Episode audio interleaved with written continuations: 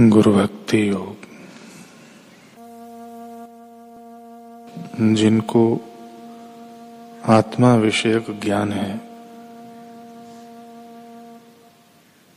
शास्त्रों में जो पारंगत हैं, जो तमाम उत्कृष्ट गुणों से युक्त हैं, वे सदगुरु हैं।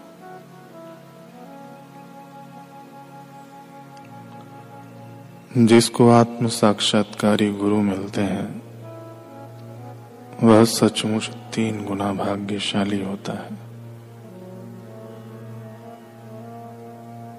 अपने गुरु की क्षतियाँ ना देखो, अपनी क्षतियाँ देखो, और उन्हें दूर करने के लिए ईश्वर से प्रार्थना करो।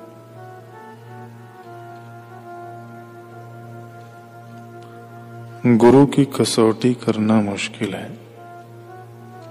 एक कबीर जी ही दूसरे कबीर जी को पहचान सकते हैं। अपने गुरु में ईश्वर के गुणों का आरोपण करो, तभी आपको लाभ होगा।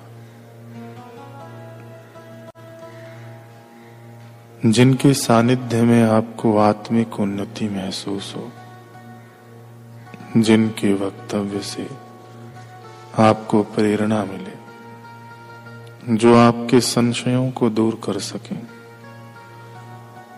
जो काम क्रोध लोभ से मुक्त हो, जो निस्वार्थ हो, प्रेम बरसाने वाले हों, जो अहम पद से मुक्त हो, जिनके व्यवहार में गीता भागवत उपनिषदों का ज्ञान छलकता हो, जिन्होंने प्रभु नाम की प्याऊ लगाई हो, उन्हें आप गुरु करना, ऐसे जागृत पुरुष के शरण की खोज करना।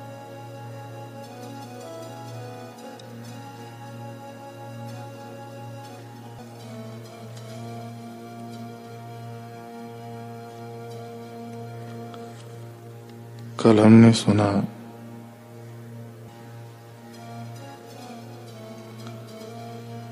सुदत्त महात्मा बुद्ध को अपने नगर आने का आमंत्रण दिया है लेकिन बुद्ध कहाँ ठहरेंगे? कहाँ विहार करेंगे? इसके लिए वह जगह खोजने लगा। सूर्य उगते ही वह निकल पड़ता पूरे श्रावस्ती नगर में, जगह की खोज में। आखिरकार लगन की शाखा पर कोपले फूटी। श्रावस्ती की सीमा पर एक मनोरम आम्रवन पर सुदत्त की नज़र अटक गई। क्या छटा थी यहाँ की? जहाँ तहां फूल, फल, पत्तियों से लदे पेड़ झूम रहे थे। पूरा वन हरियाली में धुला था। हर मौसम के पौधे सुंदर क्यारियों में सजे थे। भंवरों के झुंड इठलाते हुए घूम रहे थे। यहाँ की हवा भी ताजी और सात्विक थी। गुलाब और मोगरे की भीनी भीनी खुशबू मानो सावन की हवाओं में धुली थी।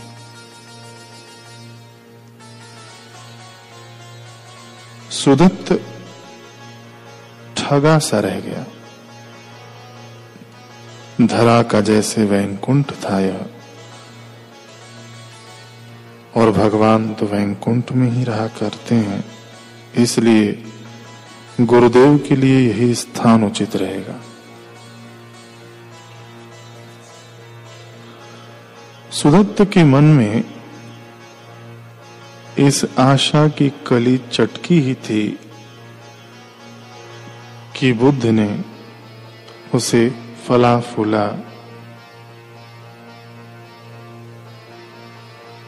फूल बना दिया। सुदत्त को वन के चप्पे चप्पे पर भगवे चीवर लहराते दिखे। बुद्धम शरणम गच्छा कि हल्की हल्की धुने फूटती सुनाई दी। शिष्य के हर अनगढ़ विचार को मिटाना या पूरा आकार देना, यह गुरु ही का तो विरध है। विचार अच्छा है तो गुरुवर उसको आधार देते हैं। विचार गलत है तो वे उसे जड़ समेत उखाड़ फेंकते हैं। आज सुदत्त को भी अपने गुरुदेव का इशारा मिल गया था।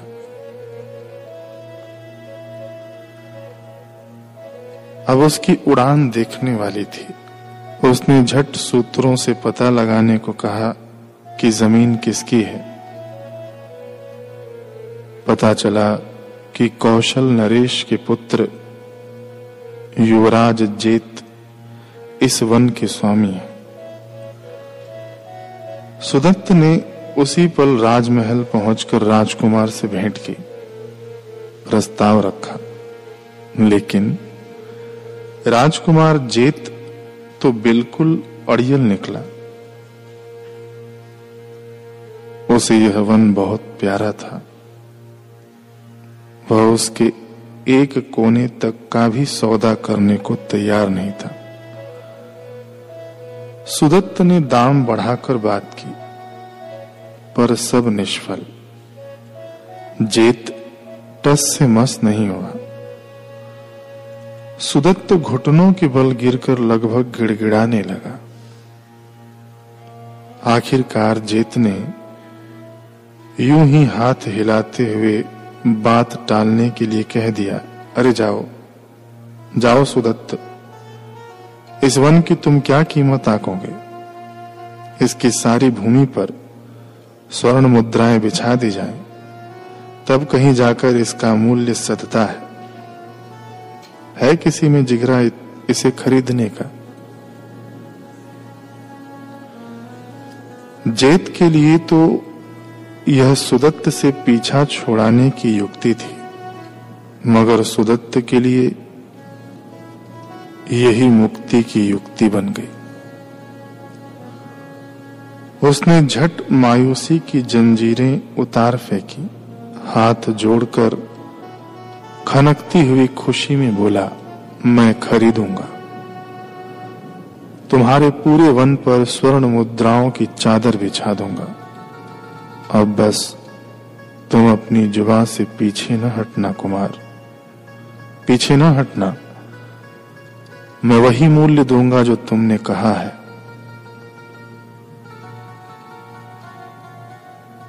कुमार जेत तो स्तब्ध रह गया, बड़े असमंजस में पड़ गया, लेकिन फिर उसके मन में कौतुक उठा। देखे तो सही, कैसे उस कई एकड़ के वन में स्वर्ण मुद्राएँ बिछाता है।